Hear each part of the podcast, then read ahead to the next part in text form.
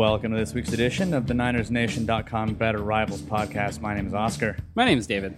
Houston is underwater, but we are 100% okay. Uh, Game of Thrones countdown is upon us. We have 11 months until we see Aunt Cest 2019. 11 months. I don't know like what sort of optimism train you're on. The long night is upon us, my friend. Yeah. Uh, we're about to go like 18, 19. That might be months. fair. That might be fair. Just to see some more ants in your pants, is all I'm saying. Uh, but you've also got the dress rehearsal, the Vikings game, 100% complete. So we're going to be talking about that. We're going to, of course, have arrow up and arrow down players, and we're going to round out with some of the roster questions that the team is going to be dealing with up until the end of the fourth preseason game, and then after that, where they have to go down from 90 players to 53. But before that, one quick thing about the floods in and around the Houston area. Of course, we're in Austin, Texas, and while Austin, Texas did get hit with some rain and some wind, no major damage. Everyone here was cool. But Houston, and we've got friends and family, or at least I do, that are definitely affected by the floods. Um, if you can, in any way, shape, or form, donate to a charity or some relief efforts, do that. Um, don't donate to the Red Cross if you've read any ProPublica stuff on them. Um, I just recommend that you do, but don't donate there. Um, donate to a local charity. Oftentimes, money is indeed the best thing to donate. I know it sounds kind of crappy, but um, I mean, I think JJ Watt's doing the thing right now. I think he's up to like what six million or something. That's the new goal. Yeah, the last video that he posted was like, okay, we're six million. We're climbing this like every hour, Good. basically, and Do it. Uh, yeah, set a goal of ten million, which is, is I love it. pretty awesome. I And, love and they uh, was really happy to see that they canceled the Cowboys Texans. Me too. There's no well. reason. Yeah. and and yeah, it sucks for maybe some like kind of bubble players, but I think it's it's the right thing to do. So definitely, you know, near or far, donate to a charity. Do a little bit of research, um, and definitely read some of the stuff on charities from ProPublica because it's super duper interesting. All right, enough with that stuff. Let's get to the rundown because this this this might be an official holiday for David. This this might be the day that David is finally free of Vance Hands Like Feet McDonald because he was indeed traded to the Pittsburgh Steelers for just a bit more than a ham sandwich. We we sent Vance McDonald and a and a fifth round draft pick to the Steelers for their fourth round draft pick, and David has seen deliverance. sign me up. All about it. Taking that all day every day.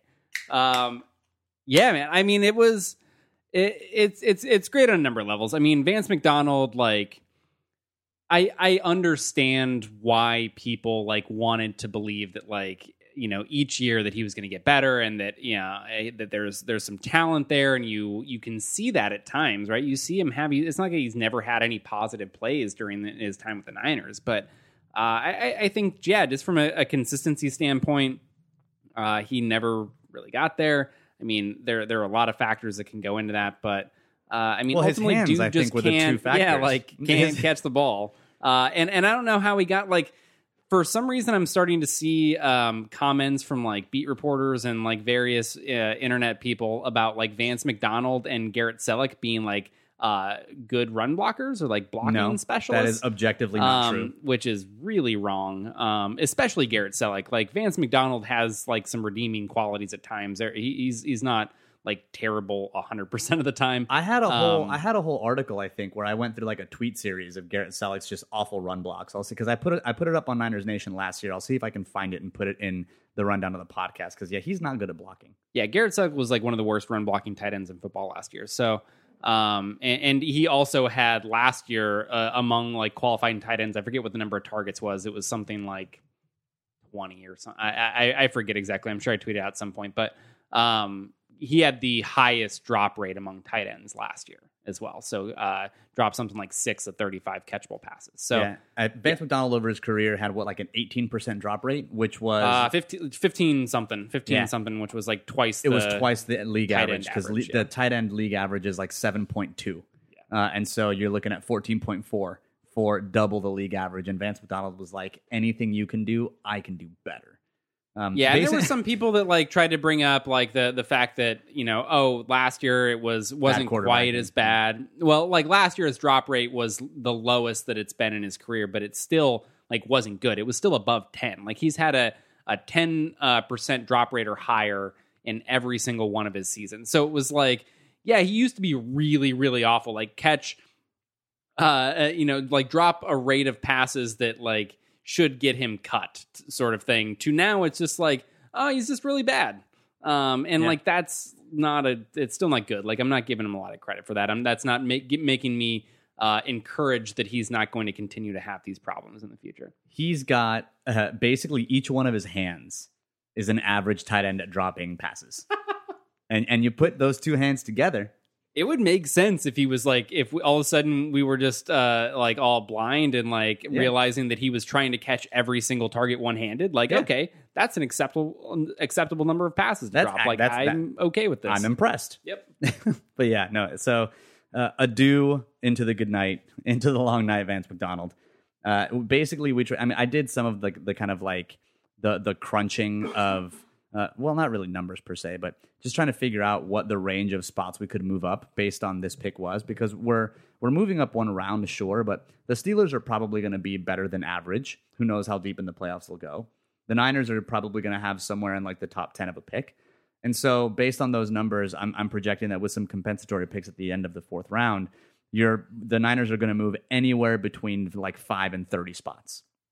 Like five is like one of the worst case scenarios where it's yeah i mean like five's like niners number one pick steelers win the super bowl Yeah, it's basically like- it- yeah, it's uh, like- if, if you throw worst case scenario uh, basically. yeah some, some and then you're looking in at like 30 picks jumping up where you know the, the steelers finish somewhere like the 22 24 range maybe 26 if they you know kind of go in the playoffs and niners maybe finish like with the seventh or maybe if all like everything breaks their way like the 10th or the uh, uh, like 11th pick or something Yeah. um Yeah, I feel so- like I feel like uh, if I had to settle on like a middle ground somewhere that, that I would want to use as a projection, I think yeah, like around the fifteen to twenty picks, Yeah. right? Is is probably what you're you're ultimately moving. and the niners of course are no longer saddled with um with the contract because the the signing bonus accelerates hell yeah, The signing bonus does accelerate, but the signing bonus was actually pretty palatable, all things considered. I think it was only like seven million. And also loads of cap space this year. So if, Yeah. if you're gonna have If some, gonna uh, yeah, yeah, you're gonna have some hits and and kind of uh, cut your losses with some bad.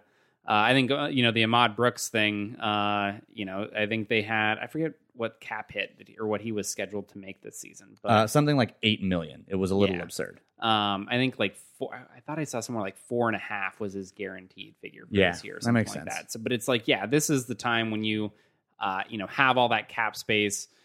Let let those sort of uh, bad contracts, which they don't have many of them. We've talked about that a bunch before, but um, you know, this is the year to kind of get those on your cap and and move forward. So, only other news in the NFL is the release of Joe Haden. Joe Haden is someone who has now he's going to sign with the Steelers, and that's a whole thing. But for a while, like for just a hot minute, the Niners wanted to take him out on a date. So, my question to you, David, is: Would you have wanted Joe Haden in San Francisco? Like, let's say we signed him for a little bit more money than the Steelers paid him. Why? Like what what do you possibly gain by signing Joe Haden? Um, I mean, I mean, this is again, this is a team like Joe Haden is a pick. I mean, one, he's I don't think he's a very good football player anymore. Like maybe you argue, um, you know, that a lot He's of the, things, Carlos Rogers, if you will. yeah, that a lot of things are going wrong in Cleveland over the last few years, and and you know he wasn't being used correctly, and and some different things like that. Like, sure, maybe he's going to be a little bit better, you know, going to a, a more stable situation in Pittsburgh, but um, he, he's still not somebody that's going to like come in and and you're not banking on him being a top tier player at cornerback, right? That's going to be like a, a defense changing player essentially. And he's he's somebody that again he's a little bit older. Um, you, you don't know 100% what you're getting because of the way that he's played over the last few years. Uh, and it just doesn't make sense. Like that's a move that, you know, a team like Pittsburgh, right? They, they need some cornerback help. They're pretty good, uh, you know, in most other spots. And uh, they're a team that's planning on, you know, competing to, to kind of go deep into the playoffs. And like, yeah, you, you're going to take a chance on a guy like that because if he does work out, right, and he can be uh, all of a sudden like your top cornerback, then yeah, that that is a that's a big move. That's going to make a big difference in in the outcome of your season when it comes playoff time. But the Niners are not near uh, to that stage yet. They need to focus on developing younger players and having like a veteran come in like that that takes snaps away from uh, a Dontae Johnson and a Kella Witherspoon. You know, some a K'Waun Williams, all young guys that don't have a lot of snaps under their belt. Um, that would be more detrimental to them in the long term. It's not you, Joe Haden. It's me. I need to focus on myself. I think is what we're trying to say. Actually, it's probably a little you too because you crazy. Um, so Yep. yeah, I mean them. them he doesn't really fit on the crazy hot scale. Yeah. Yeah. he's he's below the crazy hotline. it's, it's math, folks. It, it's a, it, we we tell you we're going to give you advanced analytics here to make you a better rival. Science, okay. Yeah, it's just science, right? So let's get to the game recap for the Vikings because this was indeed the dress rehearsal for the 49ers. The third preseason game, of course, is the all important preseason game. It's the one where the starters are going to play the most amount of time. It's the one where the coaches might even game plan a little bit to make it feel more like a game week. And that's exactly what the 49ers did this week. And wouldn't you know, all of a sudden you've got offensive explosion. Two drives, two touchdowns. Brian Hoyer looks the best he's looked all preseason. Um, and we'll we'll talk about where he ranks in, in the rankings here in a minute because I have to do a bit of a mea culpa if you listened last week. But Brian Hoyer, man, this was his breakout game. He's uh he's slanging. Of course, this I, I'm right, right? He's in he's in the the. I'm not. I can't even say that with a straight face anymore.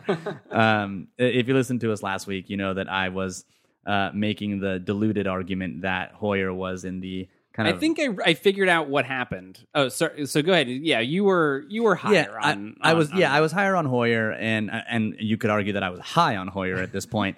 Uh, or just high. Yeah, Uh, exactly. But basically, I was arguing that Hoyer was at the bottom half of like the second grouping of quarterbacks. So you've got your top eight, which are your upper quartile. You've got you know then your your 16 quarterbacks, which is you know two quartiles. And then I was saying that Hoyer was somewhere around that 16, 15, 17 kind of area uh, because of the Shanahan bump.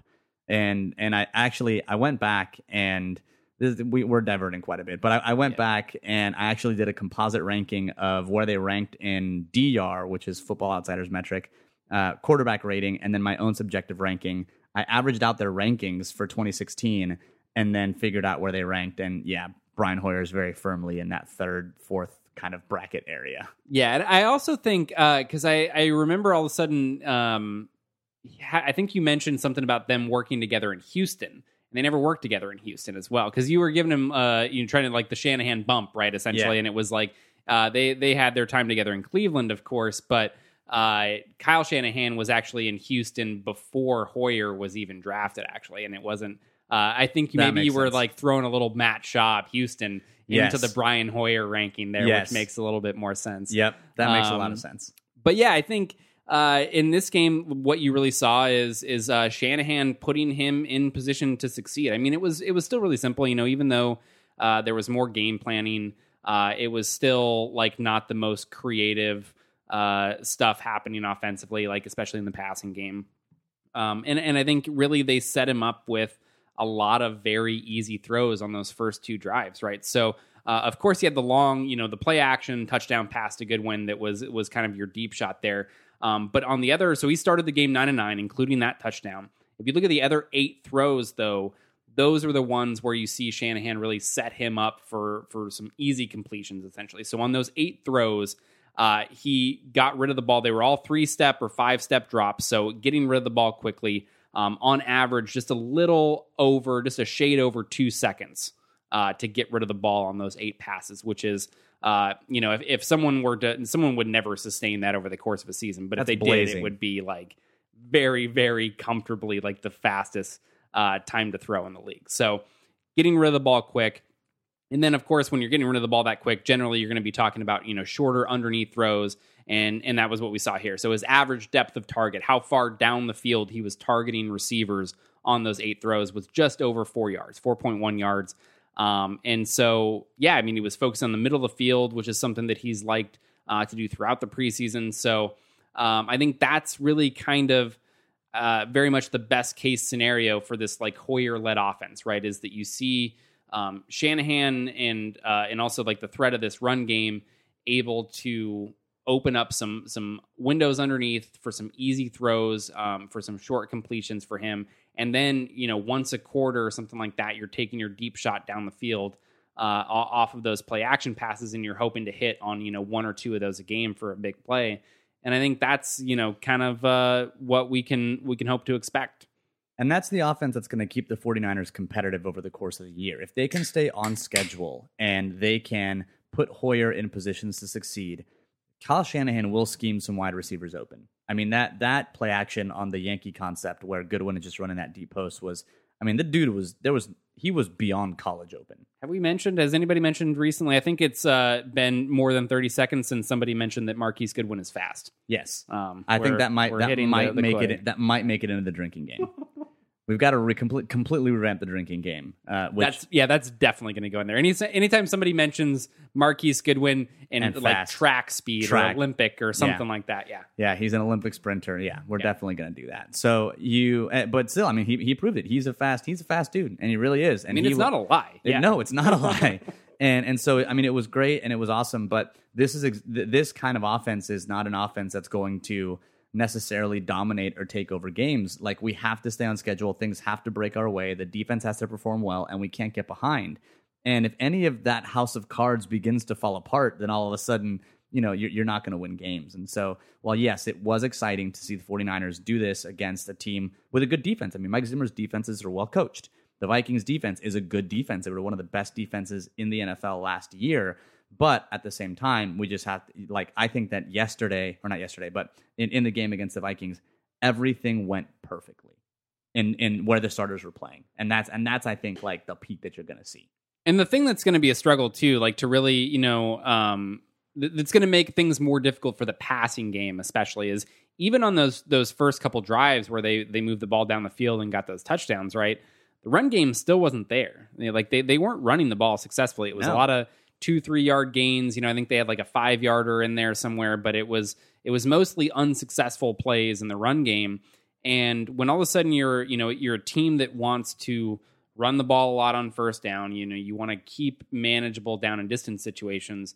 Um, two yard runs on first down like ain't doing it right. Then all of a sudden, uh, you know that's that's a, a quick ticket to like an incomplete pass on second down, and then all of a sudden third and long, right? Which those are the absolute situations that we want to avoid with somebody like Brian Hoyer at quarterback, right? You want to again give him the easy throws, let him get out there on play action where the defense has to respect run, and and he he can get some open guys.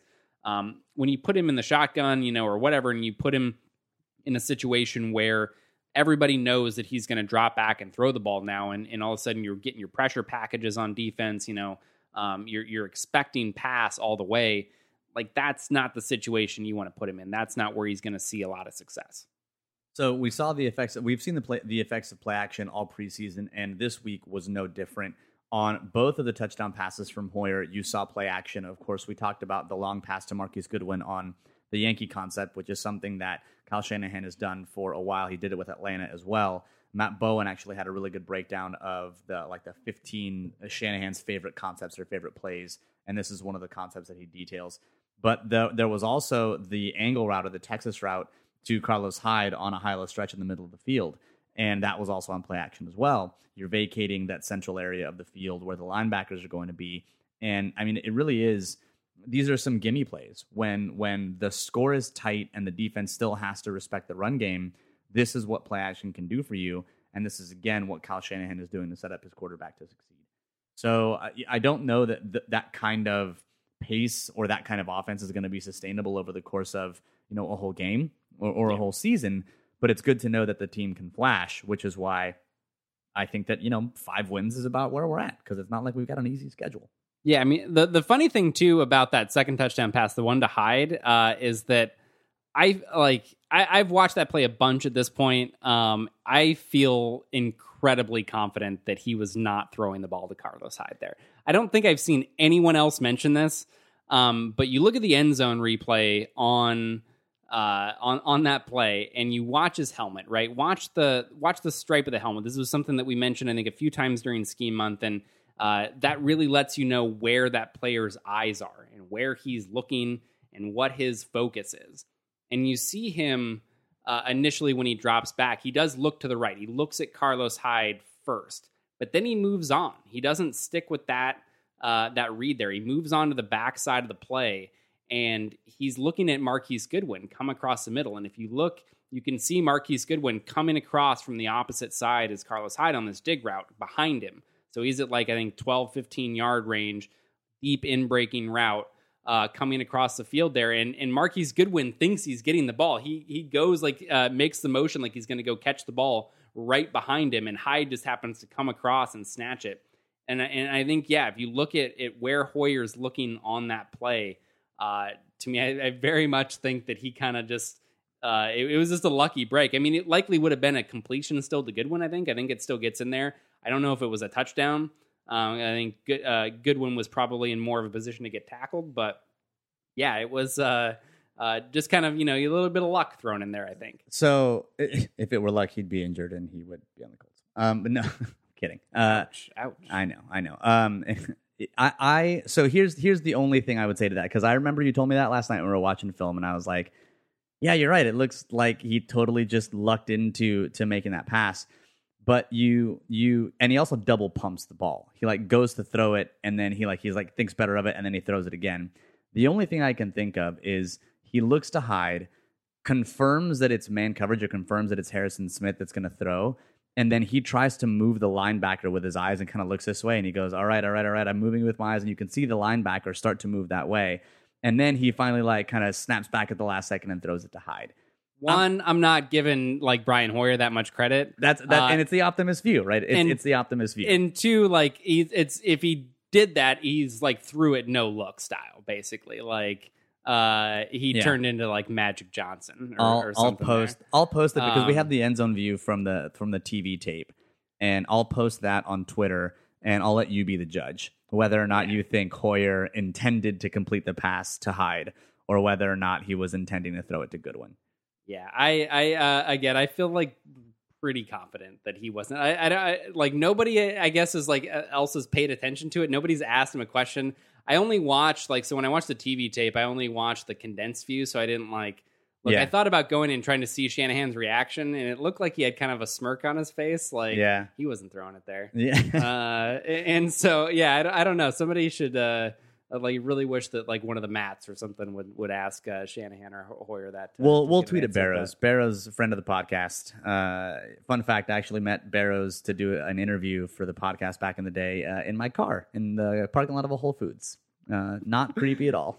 Wait, you did like an in person interview with? Yeah, I was in the Bay Area visiting family, and I was like, "Hey, I'm out here in the Bay Area. You know, do you want to do an interview?" And and he was like, "Yeah, sure." And I was like, "Let's you know, let's meet up. I'd love to meet." And he was like, "Sure." Uh, and and I was I was trying to like run to the airport. Like something happened. I was running late, and yeah, I feel like he was nice enough to meet me in like the literally the parking lot of a Whole Foods. Um, he is really cool. He's a really really nice guy, Matt Barrows. Um, and Yeah, yeah, so yeah, friend of the podcast. We'll ask him. We'll shoot him a note. But I guess real really quick before we move on to the defense, I would love to just hear your thoughts in a, in in as condensed a package as humanly possible. And I have a feeling I know what it's going to be.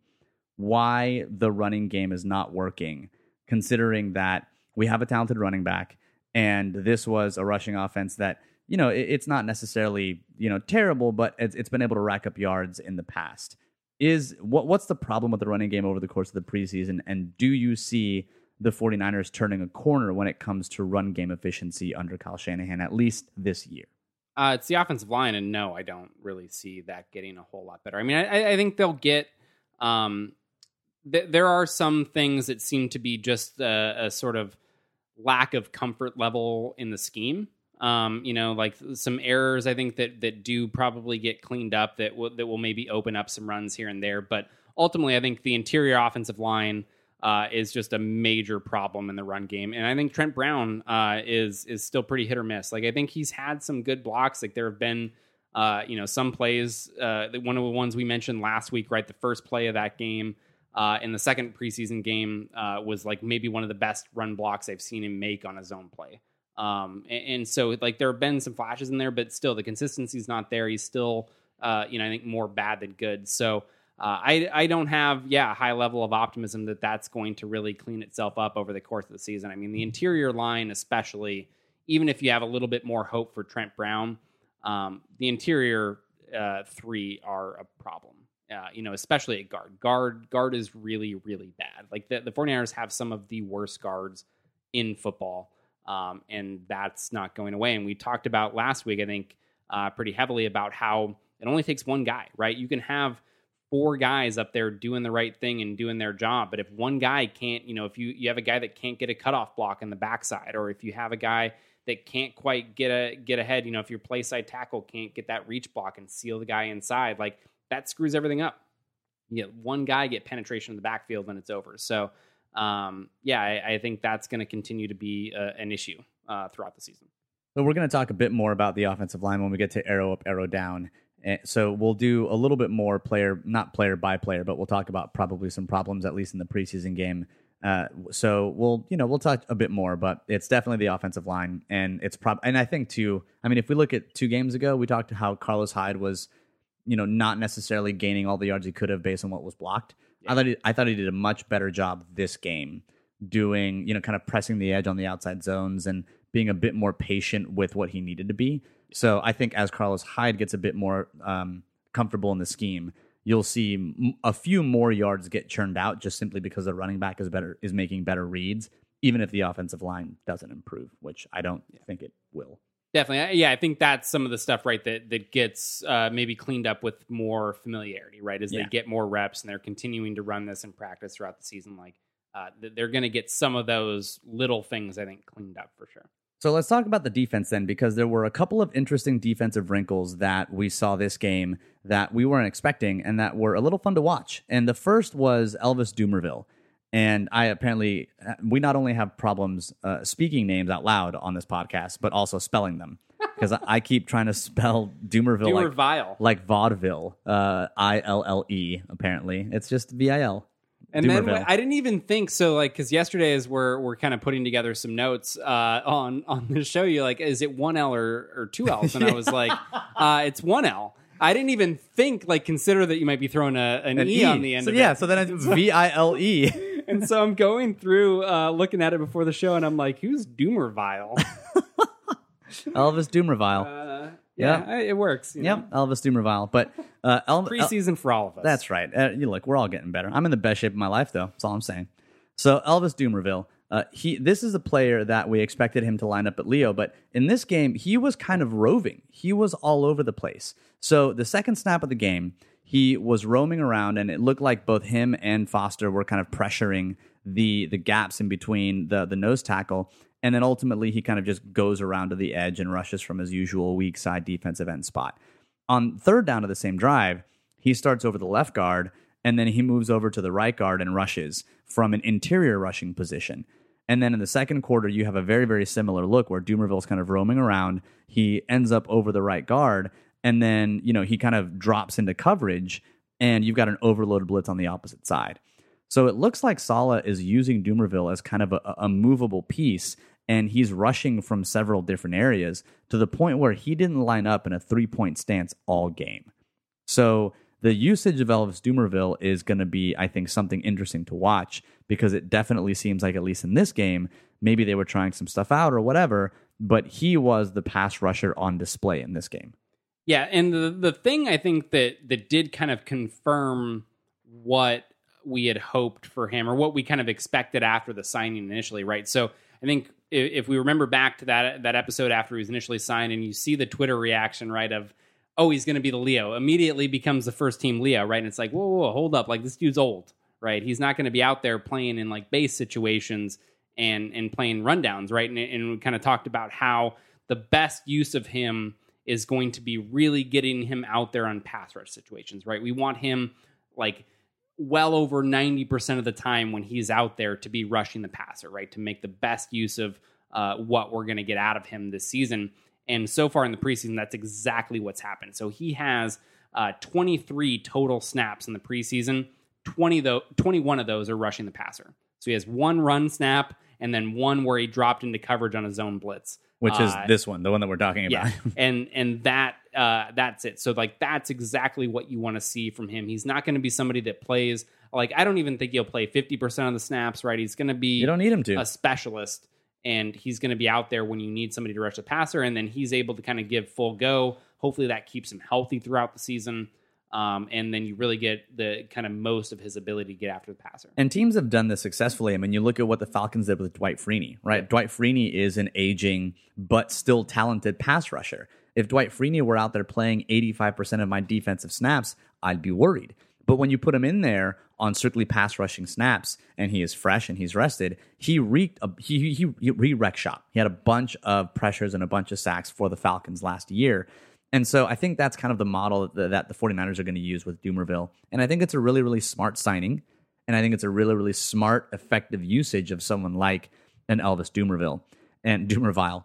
And w- one of the things I noticed in the way that he would rush the passer, though, that surprised me was how he was able to use his right arm to neutralize tackles with a surprising degree of effectiveness. The word I actually put here in the agenda is alacrity. He was effective with his right arm with a high degree of alacrity. That's not even how you use that word. I just like the word. So it's like a GRE word, right? It is a. GRE word. It actually may have been. That's probably where I learned it, to be honest with you. like 15 years ago when I took the GRE, I was like, yeah, that, yeah, that checks out. That's I'm gonna good word. remember this one. Yeah, it's right up there with assuage and ameliorate. Uh, all A words. Yeah, you didn't make it very far, like down your list of GRE words. You're Didn't like, I'm need to. really sticking with the A's. Here. Didn't need to. Look, that that gives you my effort level. Just scratching the surface. That's all I need. Uh, but yeah, so Del- Elvis Dumervil and his usage was something that was interesting this game. The other thing that was interesting in this game was how the 49ers did not seem to play a lot of under or 4 3 under, which is what you would think they would play if they were playing a high degree of kind of Pete Carroll defense.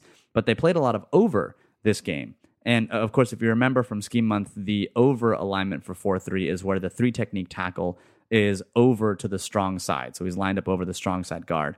And in, in the first game, when you think about when we broke down the Kansas City Chief game, in the opening drive for the starters, you had almost a 50 50 breakdown of over and under snaps. So you knew they were going to be versatile with playing over and under. But against the Vikings, they were exclusively in their over defense to the point where they only played an under front twice.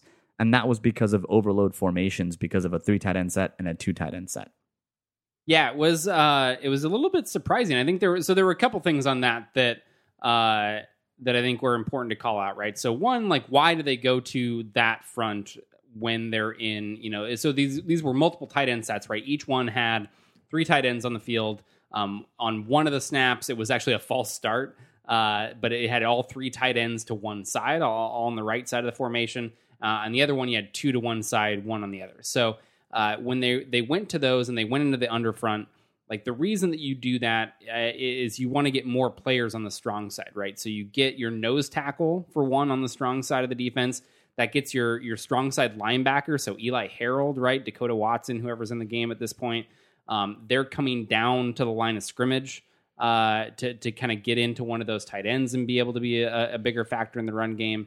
And then you also, uh, when you have that much of an overload, right, and you only have one receiver to worry about on the opposite side of the formation, uh, you get your strong safety down there. So they get Eric Reid uh, down on that side as well. And, and so it really gives you more defenders to the strong side of the formation to be able to handle that sort of overload. Um, but yeah, basically every other snap, uh, you know, I did went and did a quick check uh, throughout the the entire first half, essentially, and those were the only two snaps that they went to that front. So uh, I think that was something that that was interesting and, and will be interesting to monitor, kind of once we start getting into the games account now. Um, and then the other thing was that we finally uh, we saw Arik Armstead move to the strong side defensive end. Like, who could have possibly seen that coming? That he may be a better fit uh, over on the strong side than the weak side. I don't know, but uh, yeah, they, he he played um, almost exclusively on the strong side. I think the only time that I remember seeing him uh, on the weak side was actually just a result of motion. So he started out when they set their their uh, formation. He was on the strong side. They motioned the tight end opposite, uh, and they just didn't. You know, they, they weren't going to bother to flip at that stage of the snap. So. Um, yeah, I, I think things, that things are fitting into their natural state. Like the, the natural state of things when you look at their, their when you look at how the person fit the archetype for the position, you think to yourself, okay, if you're going to put DeForest Buckner at three technique, then you you think to yourself, you've got to have a close side or strong end. That's likely going to be Armstead because he can do that because he's big and he's strong and he's done it before. And then you think your weak side defensive end, that's the person who's got to be the most explosive. They're generally one of the more athletic people. They're usually in that 270 range because they can be a little bit lighter. They don't have to hold up as strong at the point of attack because they're on the weak side of run plays, generally speaking. That sounds a lot like Solomon Thomas. I mean, Sol- Solomon Thomas has a ridiculous pSPARQ score. He is athletic as all holy get out, and he's shown that over the course of the preseason. All right, and then Earl Mitchell is very clearly your nose tackle. That's about where they line up. And then you're talking about Armstead at Leo, and that's where he played in the first two playoff games or the preseason games. And then now things are beginning to feel like they're settling into their normal state with Solomon Thomas playing that weak side defensive end, Earl Mitchell at nose tackle, Buckner at three technique, and Armstead at the big end.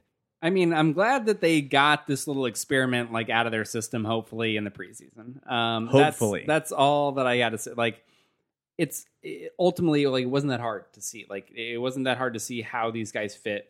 Um, if you if you watch their tape, you watch what they do well. You watch, you know, you look at their body types, you look at their athletic profiles. Like, um, I think it was pretty clear who fit where on this defensive front, right? Maybe you start to argue whether, um, you know, I think there's a, a small argument to be made, like if if Armstead and Buckner are interchangeable at the big end and the three technique. I think Armstead or, or excuse me, Buckner is uh, definitely like has a chance to be more impactful player at the three technique, so that's why you put him there. Um, but yeah, I think this defensive end situation was all like way too complicated early on, and like Yeah. they, they they just kind of uh, outthought themselves, try to think that maybe Arik Armstead was a more athletic player than he really is, but uh, he's going to be good, right? Like he's not. We talked about after the draft. Like it's not that we think that he's a bad player, that he was redundant when it comes to to Solomon Thomas and uh, DeForest Buckner. Like he's going to move inside when you get into to pass situations, when you get into your sub packages, and he's going to to have an impact if he can stay healthy, rushing the passer from the interior. He just wasn't that weak side, uh, you know, edge player that they kind of wanted him to be early on. And the thing is, is his his kind of dropping of weight and his renewed um, kind of nimbleness, if you will, is still proven to be beneficial. At least on one snap against the Vikings, there was a snap against the Vikings where the defensive back blitz, because apparently that's what Saleh's tendency is, is to blitz the hell out of a defensive back. And this was a, a play where Arik Armstead kind of fakes to the inside and goes back out to the outside and he confuses the hell out of the out of the offensive lineman, and it allows Eric Reid to basically get a free rush onto the quarterback on the blitz. So, I mean, his athleticism can still be an asset, even though he's playing on the other side of the line. It just means that Solomon Thomas now can go and wreck shop and do what he's supposed to do, which is explode off the ball and get to the passer. And the, the I mean the fun thing is Arik Armstead is going to if he if he does stick at that position, they do settle on this and, and decide to keep him there uh, full time. He is going to destroy tight ends in the run game. Um, like it's it's going to be just a joy to watch. Like there Yeah. there we, we were talking about it when we were watching kind of uh, you know the, the defense yesterday, and it, it was like okay, even if they're bad, you know, it's nice that you're starting to get some things like it was Reuben Foster that really brought this up, right? Reuben Foster is just like so much fun to watch. Don't And- spoil arrow up, Uh, arrow down, David. We still have to Oh, get there. Really? No, I don't think anybody uh, is really expecting Reuben Foster to be arrow up here. Um, I, I mean, but it's just he's he's so much fun, and I think you, you know you get moments like that. You get Arik Armstead playing a position that he fits a little bit better, and again, he's he's on those tight ends, being on the strong side a lot of the time, and he is just going to just destroy some of those guys in the run game.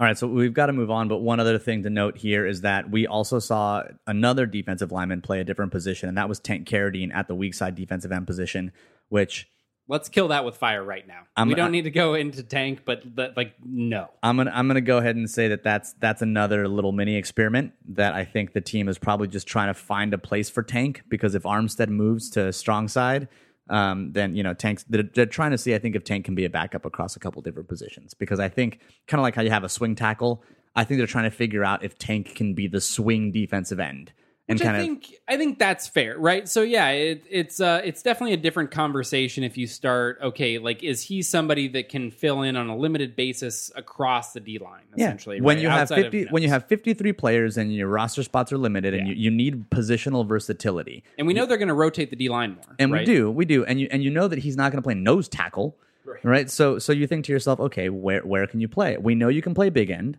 although i'm not going to buy into your almost an elite six technique bullshit like but you but we know that you can play big end we know you can play to the close or the strong side now can you play to the weak side can you play three technique i think they're just trying to figure out what he does well so they know where to deploy him once he's coming in in relief is really all i think that is but let's get to arrow up and arrow down because there were some performances of note. Uh, of course, there was one huge performance of note, which we'll get to here in a second. And then we'll get to arrow down. And then we're going to round out with a couple of quick hit roster battles on what we think is going to happen when we get to cut day. So let's get to the arrow up players. And of course, we would be remiss if we didn't note if we didn't note the number one arrow up player I think for the game against the Vikings was good old Raheem Mostert. He may have won himself a roster spot this week because I like if if I were making the decisions, I would go ahead and put him against uh, him over Tim Hightower, and that's if we keep four halfbacks. He was the pro, he was on the Pro Football Focus Team of the Week. He had 130 yards from scrimmage, two touchdowns, one via the air, one on the ground.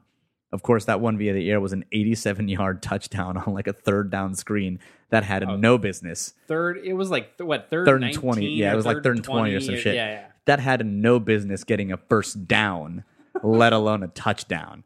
Uh, and and I think the most impressive part of Mostert's game is that he's had three broken tackles on in this game against the Vikings. He had three broken tackles on six touches, which for the game puts oh no for for the game I think put his elusive rating at like 253. Yeah, probably over the ridiculous. over the course of the preseason, though, his elusive rating is 105.3, which is pretty ridiculous because the leader last year was Jay Ajayi, and his elusive rating was 76. And typically, an elusive rating in the upper 50s is good enough for a top five ranking. And right now, Mostert is at an elusive rating over the course of the preseason of 105.3, which would be absolutely bonkers.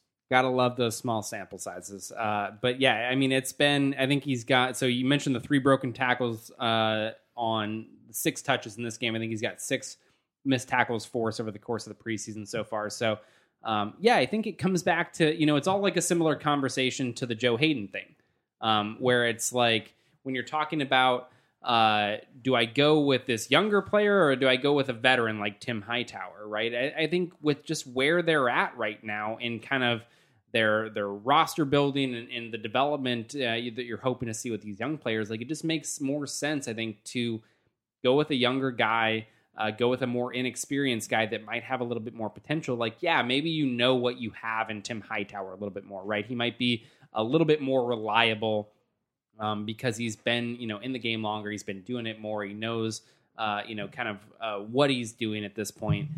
But like what the, the 49ers aren't going to have a lot to gain from having that type of player on their roster, right? Why not see if somebody like Mostert can come in and surprise and exceed expectations, right?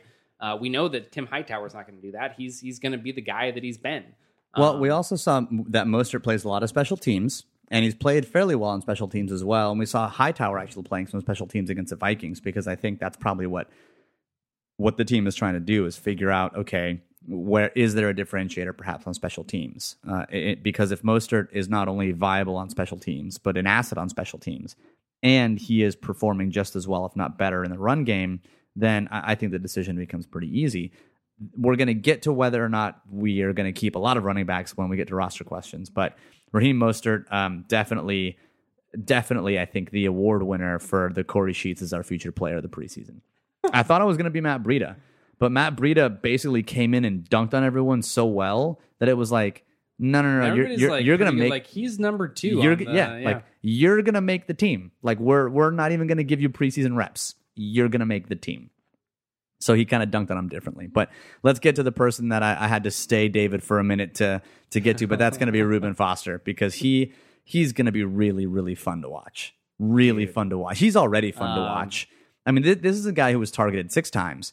He only al- he allowed four receptions, eight for eight yards, and on those four receptions that he allowed, he had three stops, which is ridiculous. It's absolutely ridiculous. I mean, you, you know the play, of course, first play of the game, Dalvin Cook, five yard loss. But then a, a little while later, he hits Latron Quet, La, Laquan Treadwell, and I'm pretty sure he's still dead. He hasn't gotten up yet. He still has yeah. not gotten up. I mean, this Uh, is this was such a pretty play. It was it was a mesh concept, and Treadwell's like, "Oh yeah, here I'm going to go ahead and catch the ball and start running." You see Reuben Foster break on the ball from six yards away, six yards, and from the time that Reuben Foster decides to start running, which is about the time the quarterback starts to decide to throw the ball, he collides with Treadwell at the instant he catches the ball for like a one yard loss or a zero yard gain. Um, it's so so. This is the thing. I think the best way to kind of point out just how much Reuben Foster stands out is eh, the difference in athleticism between him and current version of NaVorro Bowman is stark. Uh, and it's like, look, I love NaVorro Bowman.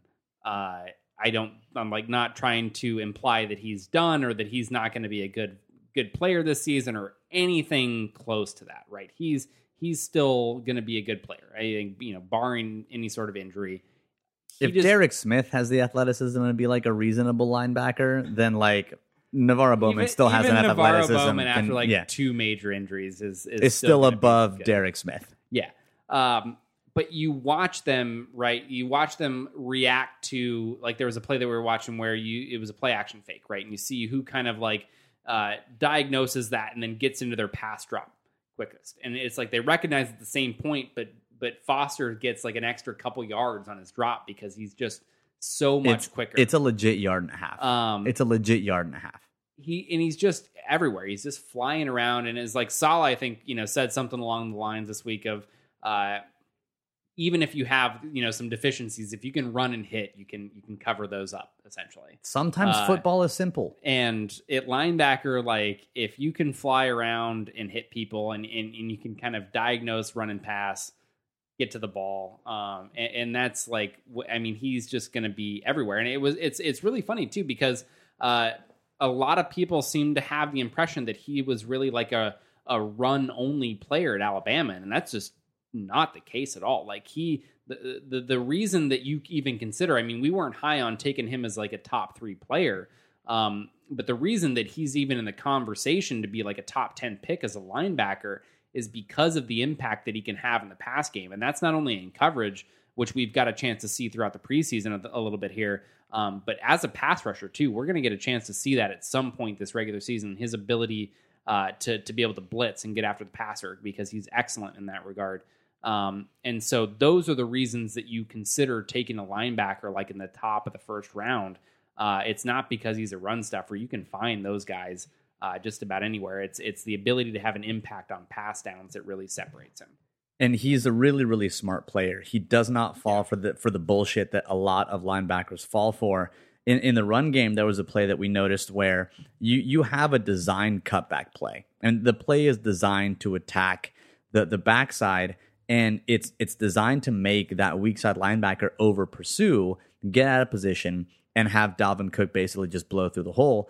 And Reuben Foster doesn't even fall for it doesn't fall for it. He notices it right away, stays in position, stays home, and is able to help make a play on Dalvin Cook, who, by the way, Dalvin Cook looks good. Um, he looks really, really good. Uh, and, and so I think that that's it's just, he's a really, really smart, instinctual player, and it's going to be a joy to watch him all year. It's really going to be. Yeah, he's just going to have those plays, right? Like even when things are bad, there are going to be like a couple Reuben Foster plays that just like Yeah. make you smile. So uh, the last arrow up player is going to be Elvis Dumervil, uh, not with two L's or an E, just regular old Dumervil. Uh, but uh, we we talked about you know his both usage uh, over the course of like what he did for the scheme, so we won't dwell on that for too long. But I just think that he he's played so far really really well. The way that he's got leverage, the way that he bends around the edge. He timed a snap on one play that was just absurd. Like he not off sides, but it looked like he was kind of timing of the snap. Um, and he absolutely abused some second string players. Poor number 69 of the Vikings. Don't even know his name. Probably not going to need to know it.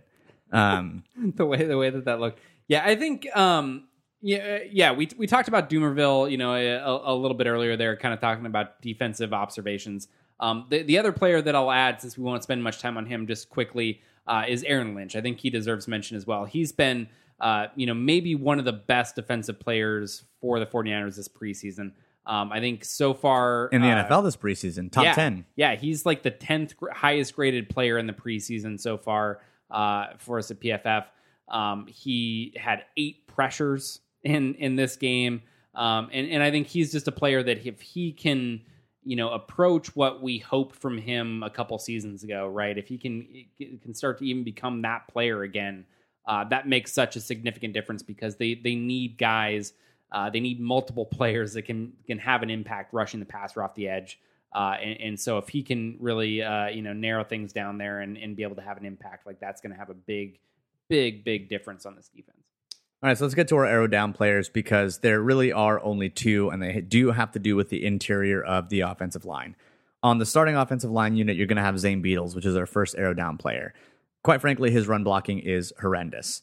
Over the course of the game, he had ele- this was over the course of the game, right? Not the preseason because he said more yeah, than this 11. is yeah. just this game. In, in this game, he's had 11 run block snaps, his PFF grade was 28.2, which is, and that's normalized from like a zero to 100. Yeah. So, I mean, that's pretty terrible. even though it's zero to 100 like you almost never see grades below like i mean even in the 30s is pretty rare um below 30 is like i had to go like do some searching like i i just like couldn't recall seeing grades below 30 he struggles on outside zone blocks on the reg.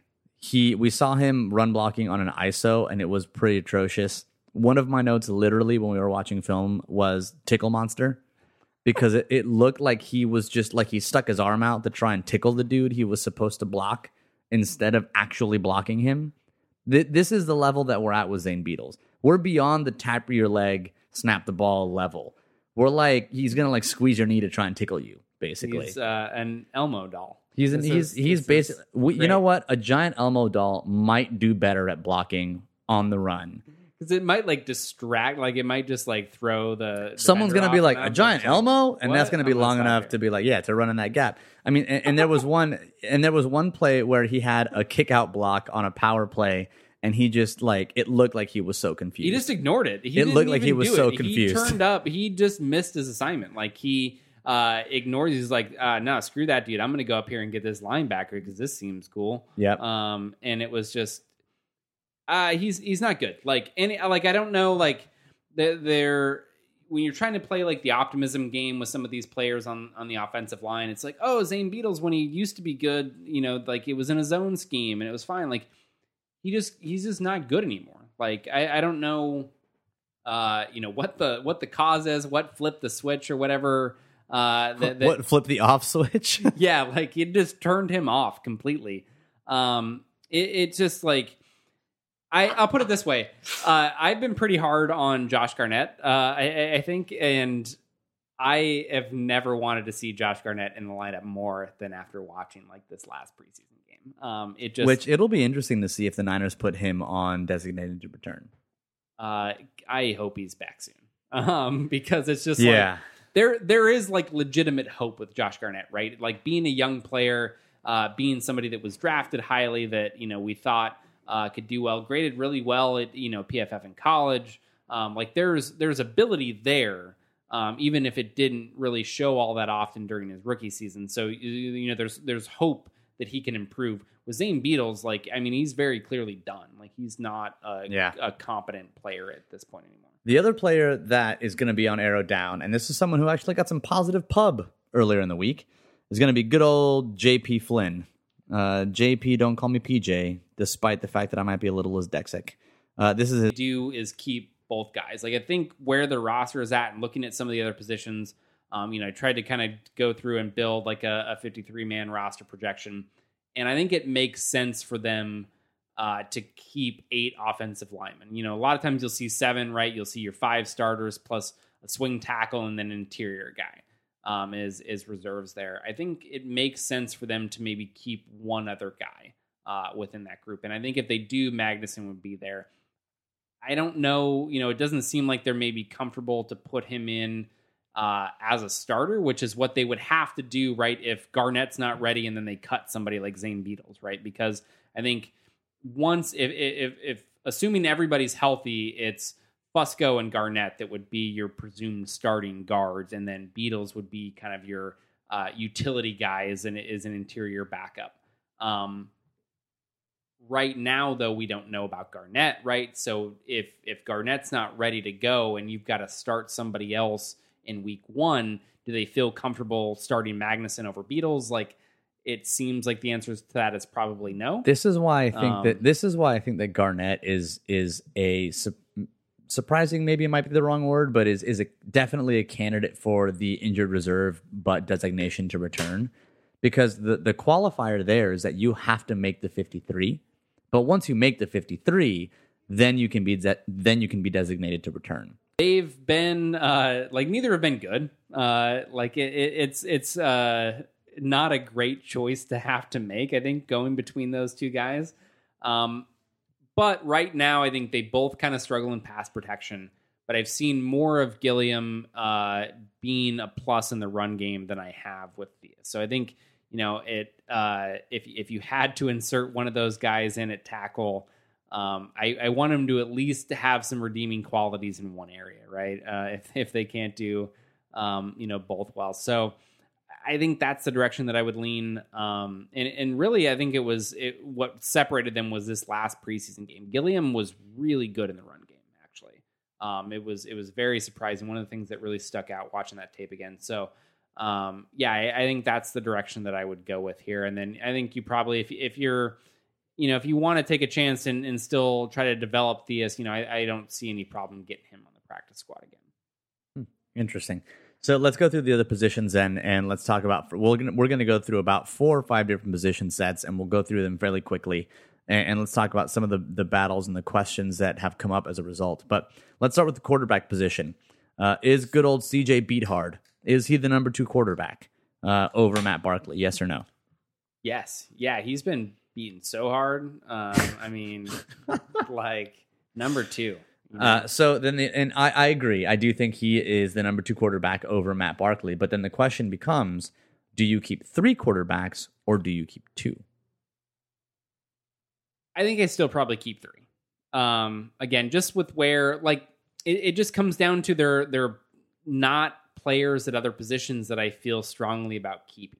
You know, like I, I think if if yeah, if you had um, just too many talented players at corner, too many talented receivers that you wanted to keep uh, and stash an extra one of those guys, like you would do that if if you had that problem. But uh, they they don't. Yeah, they they need guys Yeah. still, and I think it still makes sense to keep another veteran backup, right? And- Somebody and this that has is- some experience. I think this is where my anxiety about releasing certain players to waivers, I think, is probably more magnified in my head than it than exists in reality. There are lots of times where we think to ourselves as fans, "Oh God, don't cut that guy because you know we love him, and so that mean that means other teams must love him, and and that means they're going to get picked up on waivers when they get cut."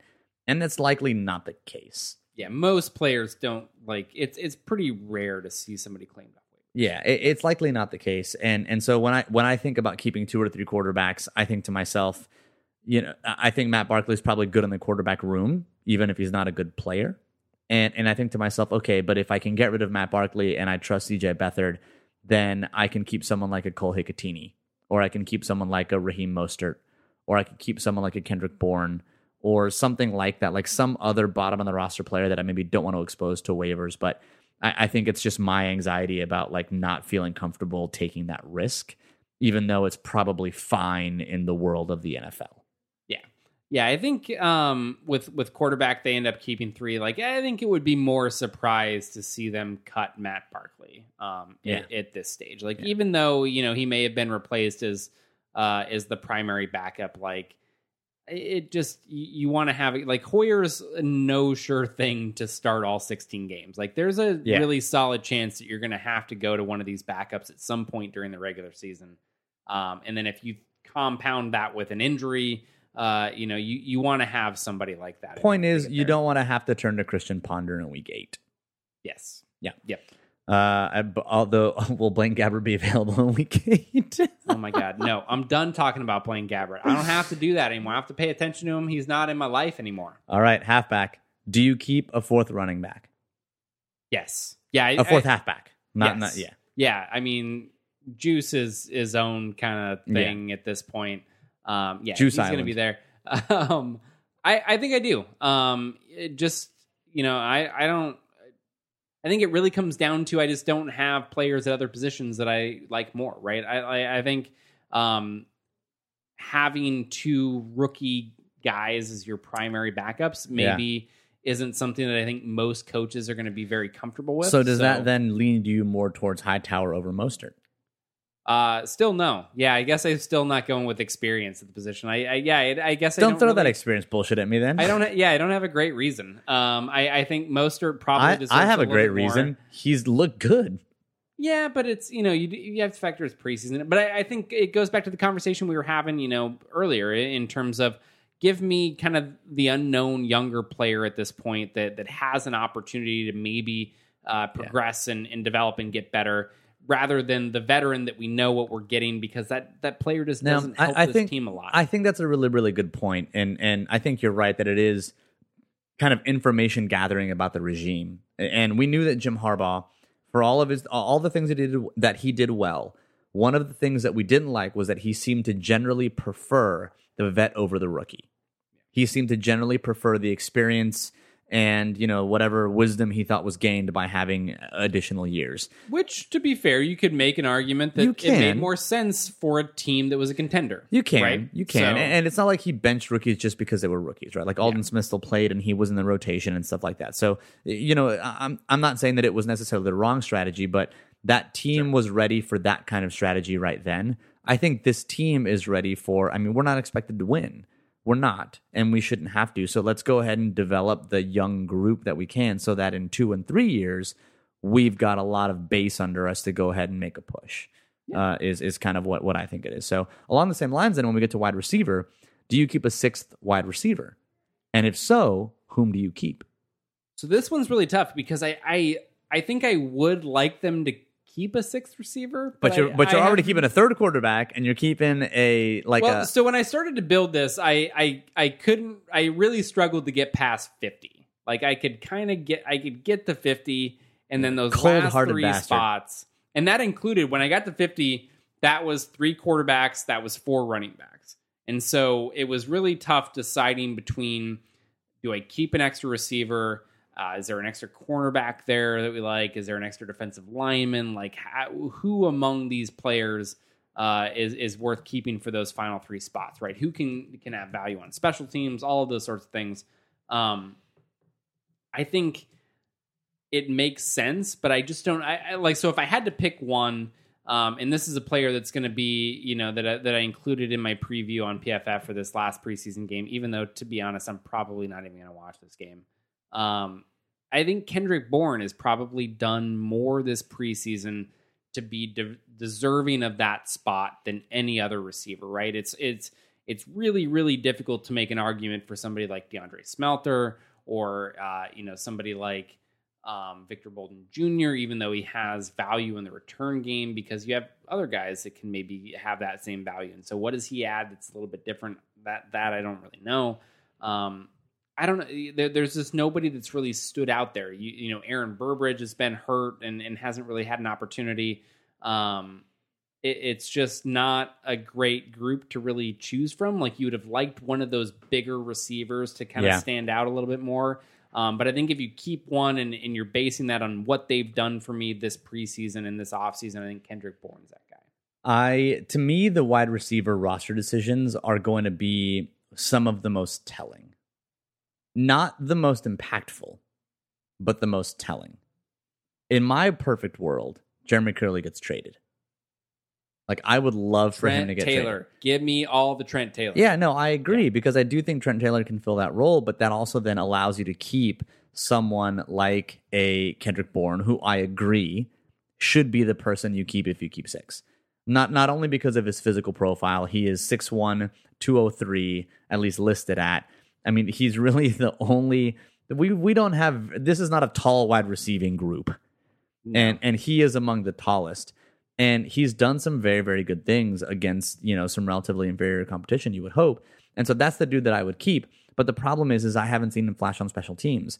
And you have someone like an aaron burbridge who again similar profile six one two oh eight, who has flashed on special teams. He's also a second year wide receiver even though they're both 22 23 they're both young i would love to keep them both i would and i think that necessitates trading someone like a jeremy kerley um, you know, so so that's that's kind of my perfect world.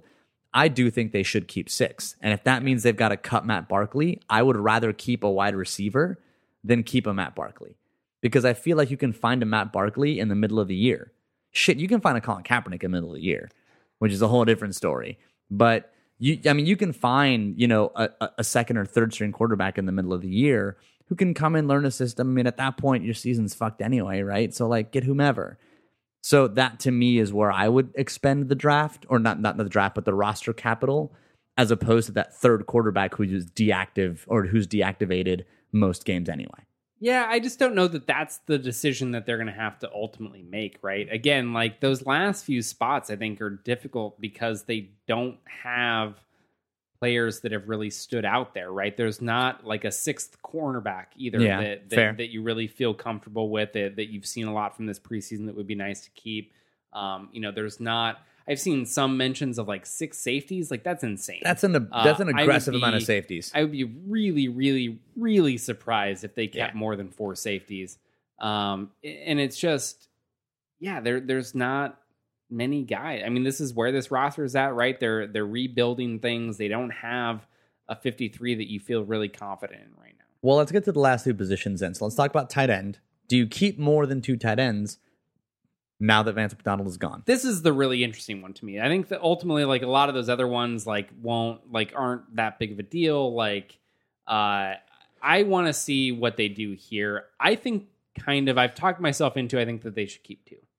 Um, I, I really think that George Kittle. Kittle and Logan. His name is Logan Paulson. Um, and then you really fill fill that gap with with Juice, right? Like Juice is your guy. You want him to be an offensive weapon. Uh, I don't know if he is that, but you want him to be that. So I think he fills uh, some of those tight end spots. I think he can do really well as like a wing tight end, you know, in in certain cases. Um, he's going to be a great run blocker there. We know that he can get out into the flat and and you know do some stuff after the catch uh, on play action. So I think with having him on the roster makes somebody like what does Garrett Celek bring, right? Like what what what do you gain by keeping Garrett nothing. Celek on the roster over uh, a young receiver, a young cornerback, a young defensive lineman? Um, I think that makes a lot more sense to me. yeah, to me, this is where my soft spot for Blake Bell comes into play. And I, I- think, you know, I would lo- I want him to be good. I would love for him to be good. Yeah, and, and I think that he well, I mean, he was a quarterback at Oklahoma until his senior season. Yeah. And and this is where I think that when you expend a third round pick on someone like Blake Bell, and he was third round pick for fuck's sake, like like which even e- like just Oh, take a man. moment just take a moment to acknowledge that, understand that, and then realize that like he requires some development but I do think that he can develop, especially with his frame. The dude six five, six six. He can develop into the Logan Paulson replacement. I think, uh, and and that's where and that's why I would want to keep him because Logan Paulson is not going to be on the roster when this team moves on into hopefully what the next step is, which is to push for playoff to playoff contention. And that's where I would hope that you have George Kittle, Logan Paulson, and Blake Bell. Blake Bell learns from Paulson over the next year or maybe two, and then you cut Logan Paulson, and now you've got two remarkably amazing tight ends that have slightly different skill sets because Bell is less athletic, but is a bit better at sitting in zones and doing the types of things because of his background as a college quarterback. So th- that's kind of what I hope, but I don't know that, that that's going to happen because I think the logical thing is to keep two, honestly, if Yeah. you've got juice. Um, yeah, I think Bell offers you know a little bit more upside in the pass game, right? Like we we've seen him flash a little bit there, and there there were definitely some things that he showed at Oklahoma that that uh, would you know make you encouraged about his ability there. Um, I yeah, it's tough. It's because Logan Paulson. I mean, Logan Paulson is definitely not some somebody that you worry about in the pass game. Um, he's not going to be like he's going to probably catch some passes that are again like kind of gimmies and in the play action stuff leaking out to the flat. You don't worry about him not because Um, he's super good, but because you just don't have to pay attention to him in the past. yeah, he he's just not somebody that's going to be a major threat there. Um, and so that's a problem. Like ideally, if you're you're a team that wants to uh, play in some heavy personnel packages, right? It, you want to think about the the early Harbaugh 49ers, right? With with Vernon Davis and Delanie Walker, where you can get in multiple tight end sets and have a fullback out there and still be a threat to pass and still be a threat to pass the ball downfield. Um, because you have two tight ends like that that can stretch the field. And it takes some time to learn how to block that way. I mean, Delanie Walker, it took some time for him Yeah. to learn how to block. Vernon Davis, it took some time for him to learn how to block.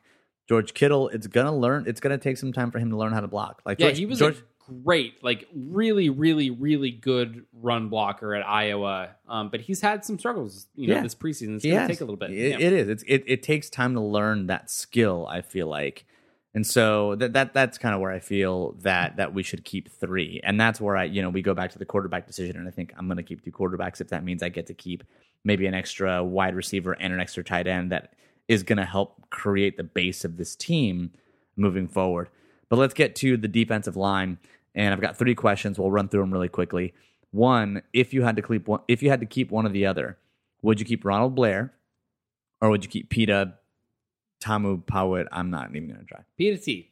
Um, this one's tough for me. I like Ronald Blair. Like I, I like uh, I liked what he brought to the table last year. You know, when we were looking at him after the draft, um, he's actually performed really well this preseason. Like he's been one of their highest graded defenders this preseason.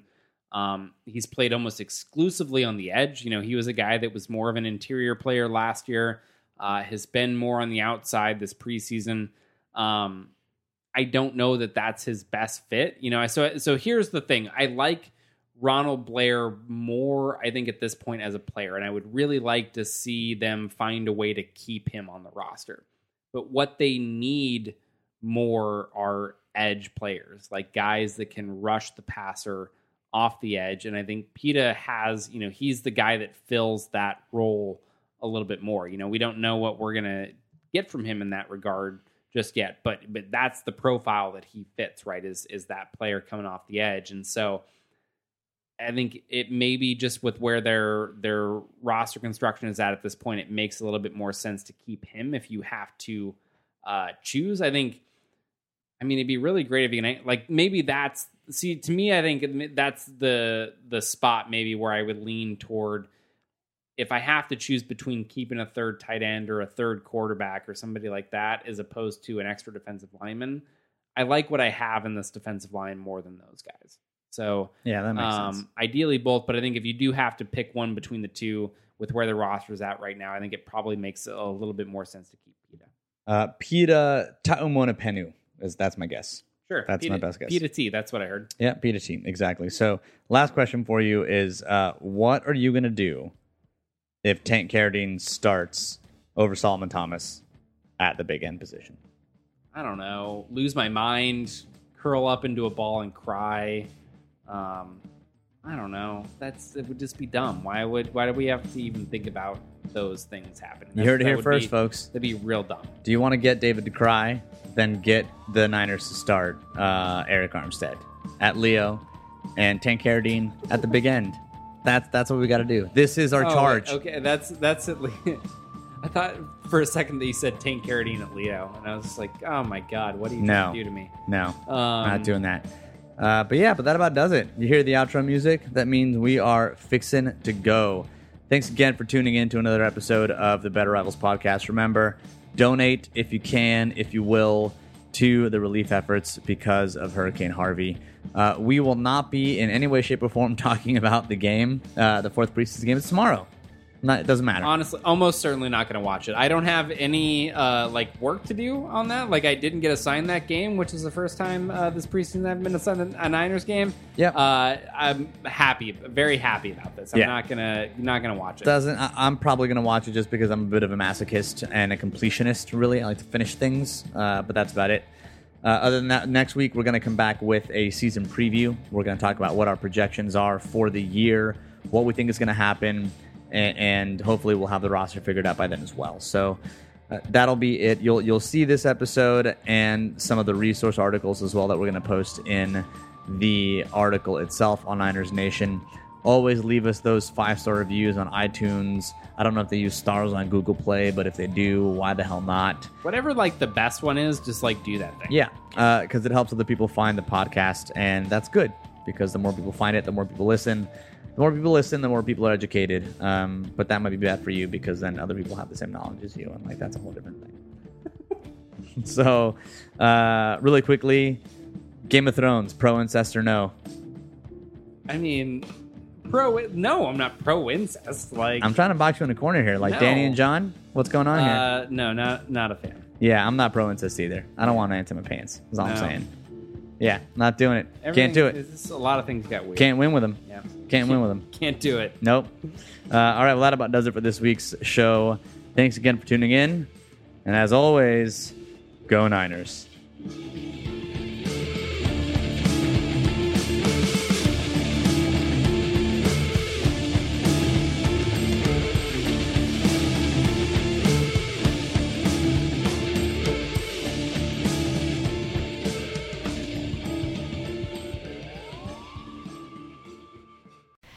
Hello, you're listening to Simone de Rochefort, one of the hosts of The Polygon Show.